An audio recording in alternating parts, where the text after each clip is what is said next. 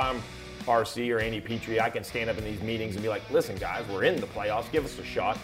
But I personally would be shocked to see Tyler Reddick drive 36 races in 2023 in the eight car.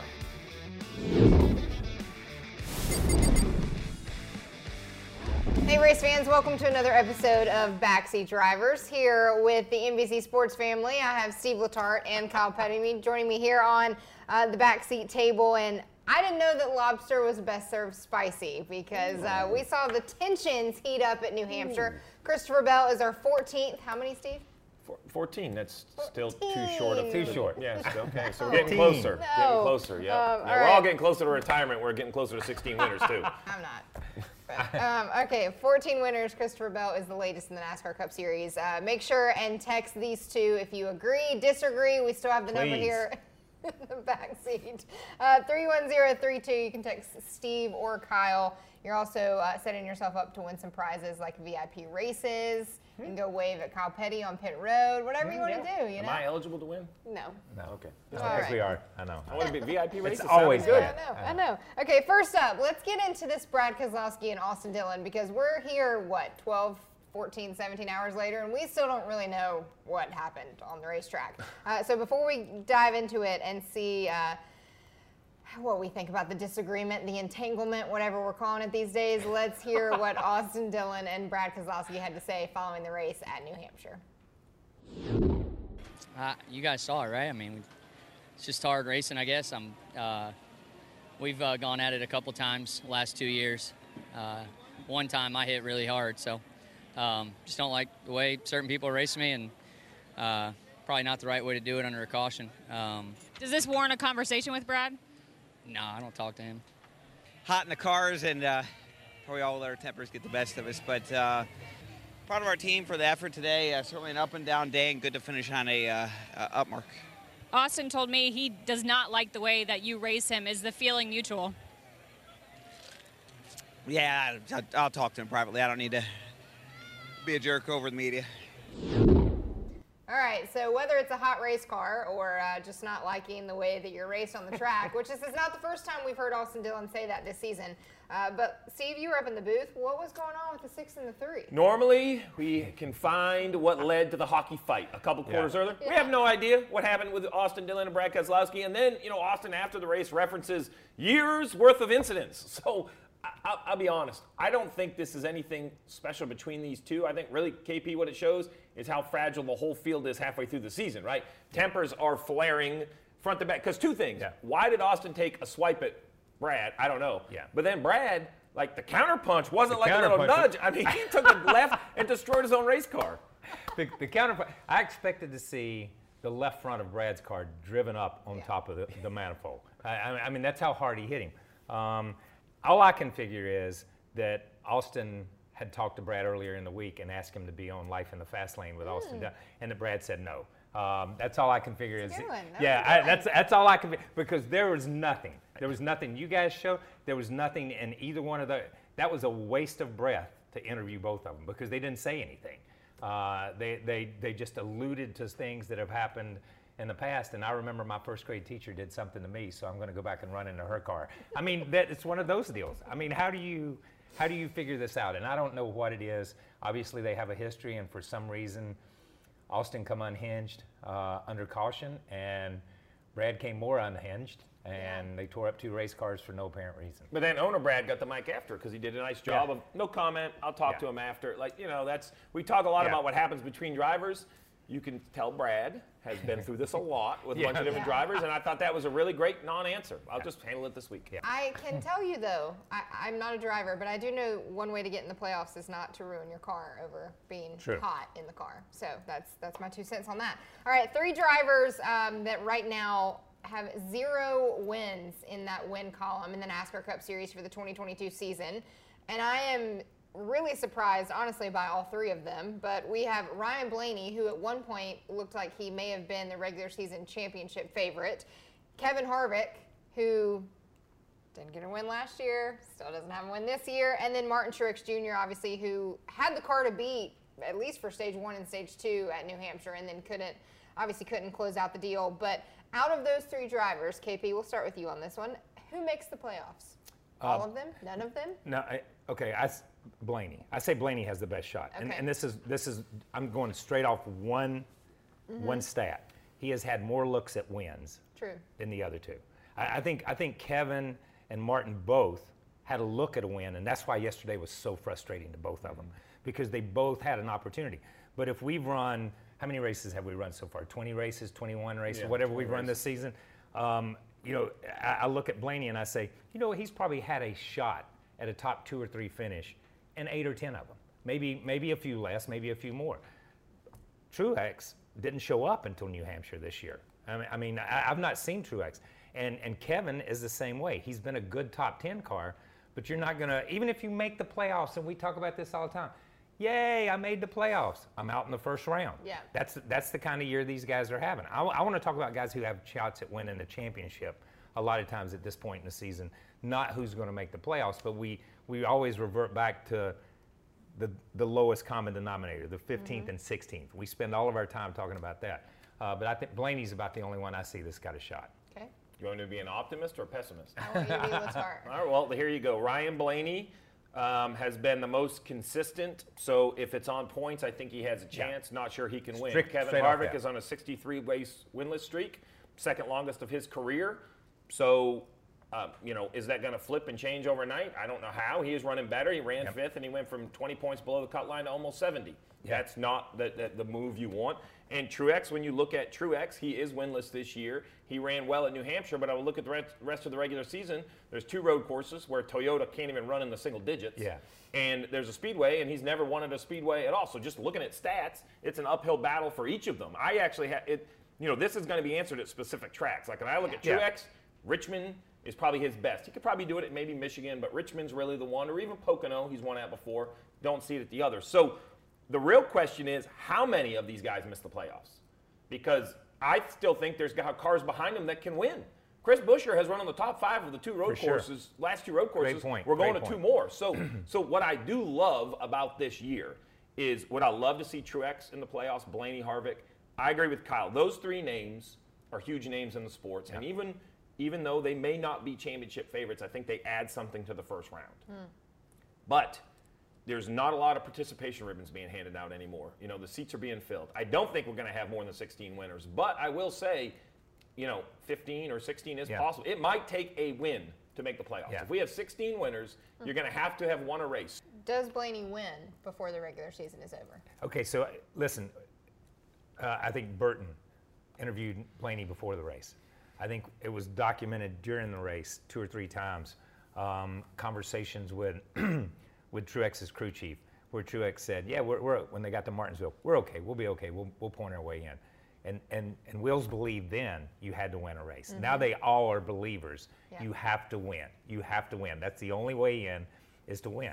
Yeah, as Letarte mentioned, um, Ryan Blaney and Martin Truex Jr., if the playoffs were to start today, they're in. Kevin Harvick is obviously the first driver out. So there's our answer, everybody. Um, okay, next up, one driver who hopefully does not have to worry about making the playoffs. He has one win, his first ever win in the NASCAR Cup Series, and no news happened with him last week. There was nothing that went on with Tyler Reddick. I don't know what you guys are talking about. Uh, Tyler Reddick obviously uh, announced with Denny Hamlin, which was one of the coolest ways to announce. He just slid in a Zoom meeting. It was it was awesome. Uh, he will be going to 2311 for 2024. Next year is 2023. So what happens to Tyler Reddick and the number eight car next season over there at RCR? I got my mind blown this morning because the politics of racing, I did not realize how much was going to go into play. So KP, from an ownership side of things and from a driver side of things, what comes into play with this eight car next season? you know, they may pay this guy just to sit at home. You know what I mean? They may hold him to his contract and not have to do something. Who knows what hmm. they'll work out?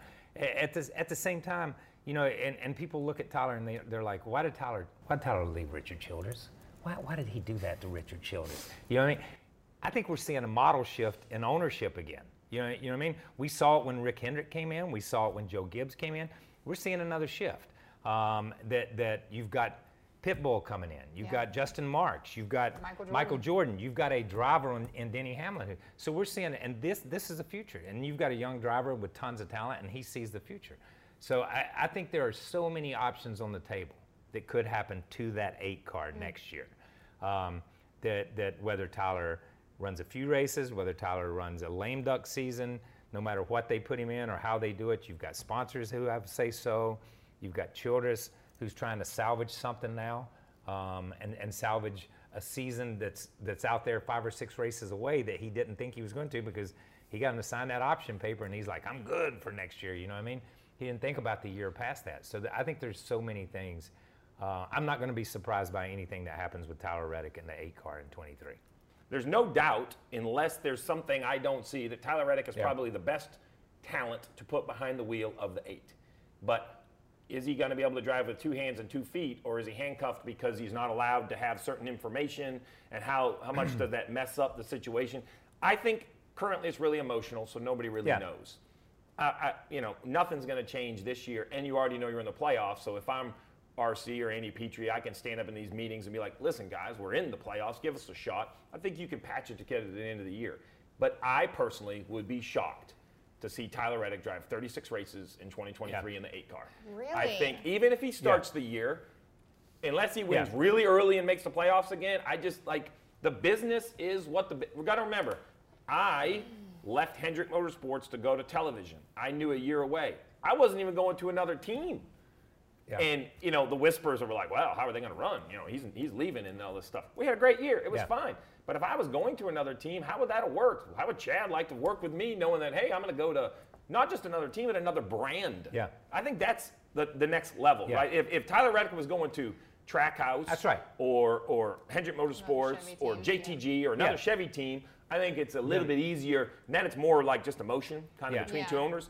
But you're going from one brand to the Yeah. other. That is a major shift in a car that's in its infancy. Steve had a great point.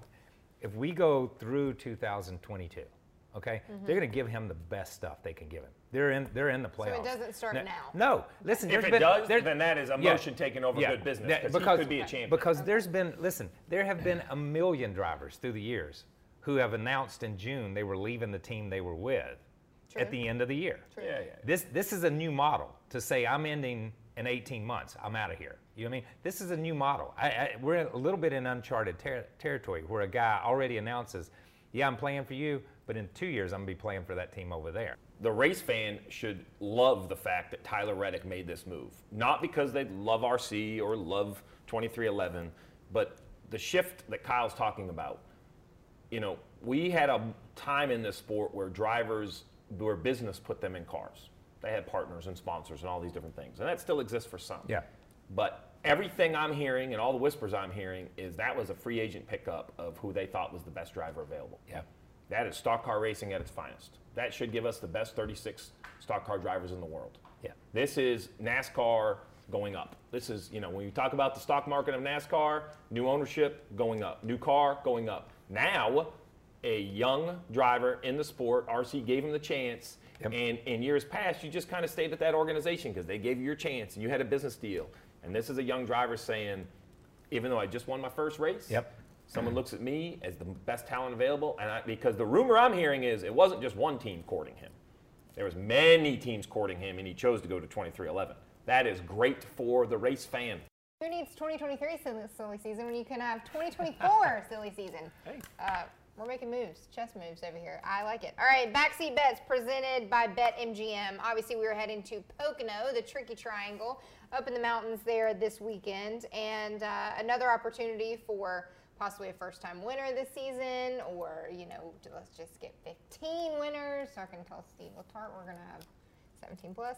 Um, all right, first up, Christopher Bell versus Kevin Harvick. Obviously, momentum right now with the 20 car, but Kevin Harvick had a solid day at New Hampshire. KP.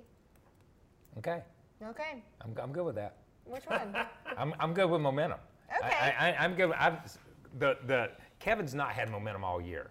Okay. I mean, I mean, they really haven't. So, and, and Christopher Bell has arguably been the top one or two Gibbs cars all year long. They, t- they took themselves out of races, making mistakes and Yep. stuff with their pit crew and things that happen. So, um, I- just think finally the, mo- the momentum that Christopher Bell had yeah. was, has we saw the payoff. Yeah. I'm taking Kevin Harvick, and the reason I'm taking Kevin Harvick is because Christopher Bell has now got that win. I think Adam Stevens and Christopher Bell will race for playoff points, try to win first and second stage. That'll hurt them in the strategy game. Kevin Harvick has to win a race, 60 points behind. I'm Yeah. going with the gambler because I'm a gambler. That's- so that's I'm right. going with Rodney good one. Childers because I think he has to throw a little more caution to the wind. I think their speed's going to be relatively equal. Yeah. I'll go Kevin Harvick. Hmm. Why not? Every once in a while, let's just put your Yeah. chips on the roulette table.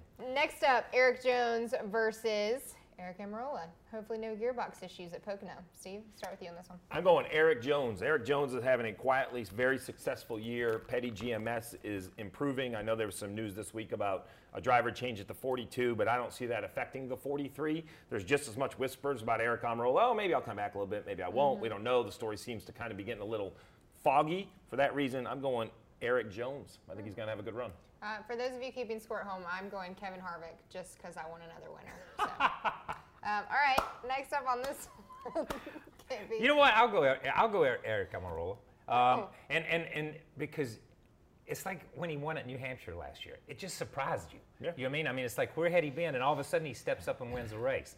Um, I, I think I think he announced his retirement. Um, so that he would spend more time with his family, and now it's like maybe I don't want to spend more time with my family. Maybe I'm coming back. I mean, I don't know what the deal is, but I, I think that's driven by business too.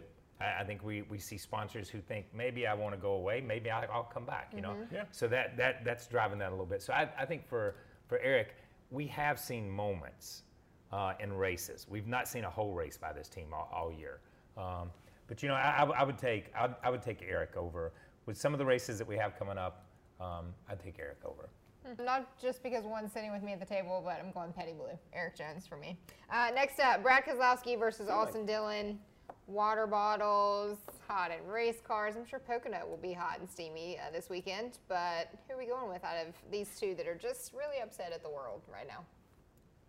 The field? I mean, like. yeah, that's exactly right with this. Um, Brad Keselowski, Austin Dillon. I think Austin was the, for some reason, the antagonist in this. He made the first move.